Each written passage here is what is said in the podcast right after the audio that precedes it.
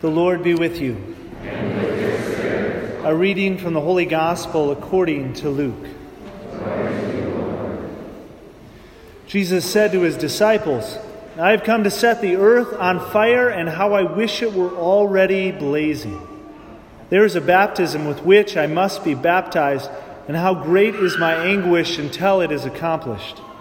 Do you think that I have come to establish peace on the earth? No. I tell you, but rather division. From now on, a household of five will be divided three against two, and two against three. A father will be divided against his son, and a son against his father. A mother against her daughter, and a daughter against her mother.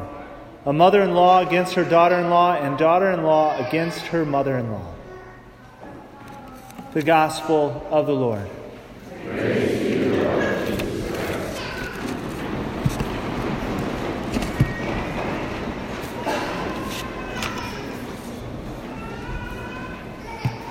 when I entered the military out of high school, was uh, given some good advice by my older brother who had entered the Navy three years before, as well as other veterans. And basically, all their advice was the same don't stick out, right? Whatever you do, don't stick out. If you can, you know, don't be the tallest, don't be the shortest. There's only so much that you can do about that. But, but don't be the fastest and don't be the slowest. Uh, don't be the smartest, don't have all the answers, and, and don't be the dumbest, right? Try to find, get next to that other person who's worse than you, right? And there was this uh, idea which actually worked very well. You know, just don't be noticed, don't stick out, and you make it through, right? We have this uh, kind of expression, right? The nail that sticks out gets the hammer. And that's very true in basic training. But it's also true, we kind of see in our culture as a whole, that our culture very much values not sticking out. Even interestingly enough, the, the one kind of cultural thing of sticking out is partly not sticking out. So there's this kind of movement that's been happening uh, called hipster and it's kind of cool to like stick out and not to be like everybody else but totally in the process of not being like everybody else and trying to stick out you're totally like part of you know a hipster group. And so it's it's an interesting thing that even the group that wants to stick out doesn't really stick out. They're actually you know part of fitting in in the midst of it all. So uh, we as humans though don't like to stick out. And so when we do, we try to say, well, there's got to be something wrong with me. I've got to try to conform to everybody else around me. However, we as Christians do and should stick out. And we don't like that because that causes problems. We see in the first reading, which we only get a small context. It's very unfortunate because we only see this small little interaction of Prophet Jeremiah. But Prophet Jeremiah is this prophet during this time of Israel when Israel needs to know the hard truth. The fact is, is that Israel has left God and that Jeremiah is an authentic prophet of God telling them that, guess what? The situation's bad. The situation's bad and it's going to go worse for you before it gets better. But nobody wants to hear that. And Jeremiah sticks out because he's following God. He sticks out so much that it, that it says he is not interested in the welfare of the people, but in their ruin. And they seek to put him uh, to death. Well, the interesting thing is that he is concerned about the welfare of the people. He's just not concerned about their approval. And in that difference, seeking their true good and not their, just their approval, he sticks out and is thrown in a cistern and tried to be killed, right? Well, we as Christians also have a history of that being the case. Not that we try to seek ruin for other people, but in the light that we shine and in the, in the holiness that we seek, at times stick out and actually are persecuted. Jesus, of course, is the primary example of this, right? He came and just by his very presence caused this unrest, this division that actually brought about his persecution and death, right? His crucifixion. He reminds us, he knows that this is going to be the case for his disciples as well. And so he uh, talks to them in, in John uh, chapter 15 and he says, if the, if the world hates you, know that it's hated me first. The world will hate us as Christians. Even, even, uh, especially today, I think, you know, sometimes we, we imagine that we're in a Christian culture, and certainly we, we are in the remnants of a Christian culture, but there are people today in our community, in our community of Rice Lake, who do not know who Jesus is. They might know the name of Jesus. Oh, yeah, he's some guy, but they have, they have no idea who Jesus is. Our culture today, even though that it has the remnants of a Christian culture and some values, has promoted values that are contrary to Christianity. And so we will stick out if we authentically follow Christ. But interestingly enough, it's not just in a world that's separated from Christ, but sometimes even in a church that's separated from Christ. Because what sticks out? Well, somebody following God and somebody not. And so we have certain examples of, of saints who uh, followed God and were stuck out and got hit. One of them, uh, one of the examples is St. John of the Cross. St. John of the Cross lived in the late 1500s in Spain, and he was a Carmelite monk. And he looked around him and he saw that the Carmelites weren't really, their religious order wasn't always living up to what they were originally founded on. And they didn't always pray as much as they should, and they, they weren't as charitable as they should. And they weren't really following Jesus Christ in all that they said and did. And so St. John of the Cross wanted to help reform the Carmelite orders and to bring these monks into a closer relationship with God. But as he started to do that, the monks weren't as interested in that process. And so the monks, actually, his very own monks, kidnapped him, threw him in a jail, beat him up, and tried to starve him in order to stop him from this reforming of their Carmelite order. This is even within a religious order.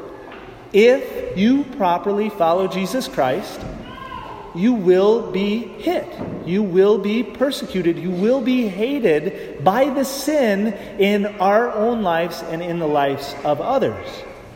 So, what did Jesus come to do?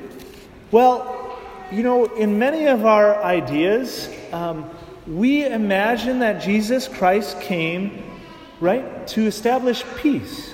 After all, his title is Prince of Peace, Wonder, Counselor, right? This amazing presence that just brought peace and that brought unity and that was able to heal people and bring consolation and comfort and truth in the midst of it all. And so there are certain times and certain interpretations of Jesus in Scripture that we want to say Jesus came to bring us all into one and a perfect peace. But we have to understand in distinction of what kind of peace and what the preparation for that peace is.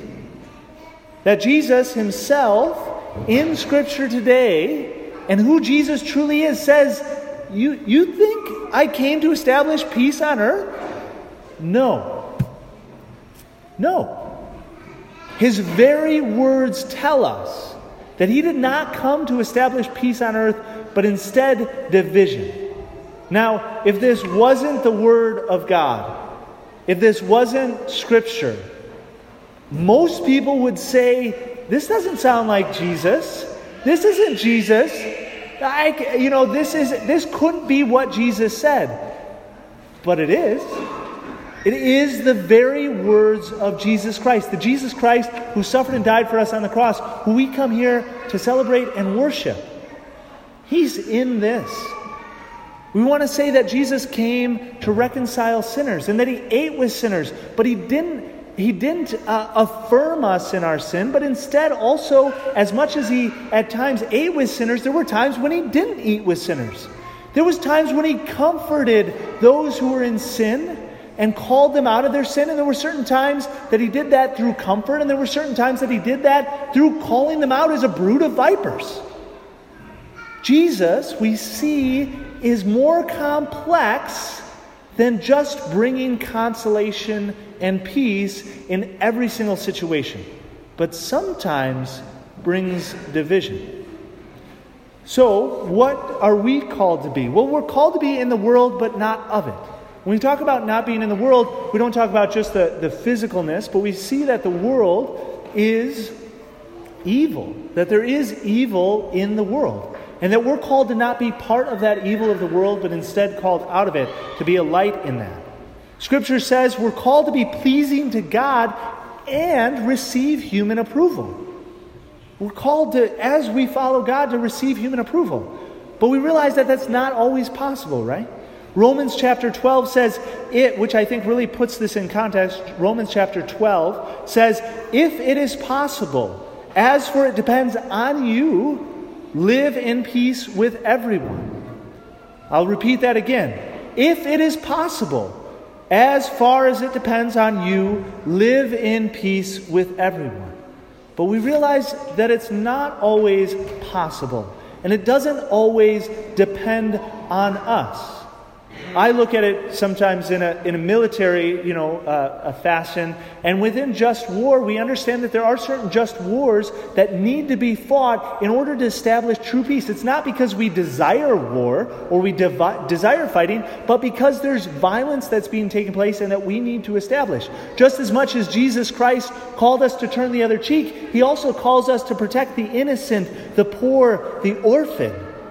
And I think one of the primary examples that war and sometimes the absence of peace that sometimes we need to, you know, fight is World War II, where there were certain people who said, well, let's not get involved in that, right? But there were people being murdered, and that we're actually called to step in and fight for the truth. And that as we do that, we might be attacked as well. Second, but we live in a world today that also at times does violence to the world and violence to human people, even though it's sometimes not obvious. Second Timothy chapter 4 says, Time will come when people will not endure sound teaching. I think this is absolutely true today, where people do not endure sound teaching. We see this within the church. We see this within Christianity. We see this within the United States. We see this within the world that people do not endure sound teaching. Now, there's a lot of teaching that's up for debate exactly how to deal with the healthcare crisis. It's not as if it's a black and white thing. There's a lot of different ways to solution. I'm not talking about those type of sound teachings. I'm talking about abortion, euthanasia. I mean, those are just black and white obvious things. Life is precious, but yet people do not endure sound teaching today. And one of the other things, you know, we're talking about Jesus, that sometimes he doesn't always act in the way that we want him to, or always in the way that we kind of expect him to, because we don't always know who Jesus Christ is, that he's a complex person that actually gives us a lot more than just a pat on the back, right? And one of the examples of this is that Jesus uh, this was actually just the reading this Friday, is that he brought division in some of his words and continues to bring division in some of his words. One of the things that he says that are from his very mouth is that he says, if a man divorces a woman and marries another, he commits adultery. Now, we are called to follow Jesus Christ. And we should be passionately in love with him. So, to kind of set that up a little bit more, I want to take a step back. So, if you're passionately in love with somebody, you desire their good, right? You want everything that's good for them. But in that passionate love for that person, you're also passionately against what might be bad for that person or harm that person. That's the reason why parents are passionately against their children playing with poison. Okay? It's kind of obvious, right? But uh, they're passionately against what might harm their children. Well, in the same way, the church is passionately in love with you and desires your good, and in that is passionately against sin and evil in the world. God is passionately in love with you. We see that because he was willing to suffer and die on the cross. And in that passionate love for us, he desires everything that's good for us and desires us to fully become who God made us to be. And in that, he's passionately against sin and evil in this world, so much so that he's willing to cause division. He's willing to make a whip of cords and drive out the money collectors in the temple. These are not normal actions that we sometimes expect of Jesus that he calls out and actually says that those who divorce and marry another commit adultery. This is not just church teaching. This is not my opinion. I did not come up with this. Jesus himself said it out of love for you, and the church continues to hold it because out of love of Jesus Christ and desire to be with him in peace. But that sometimes causes division. And today, we should be okay with that. Jesus did not come to bring peace in the world, but division. And there are certain things, certain sin and evil, which will divide families, which will divide friends. And that's okay. We do everything that's possible to bring peace, to be peace with everybody, but yet there are certain things that that doesn't work. Now, what are we to do? Are we supposed to stand on the street corner and, you know, yell at everybody, right? Are we called to now, you know, call up all of our family and friends who we know are in different ways? No, okay? When it's possible, when it's in our case, remain at peace with everyone. We're called to judge, of course, ourselves first.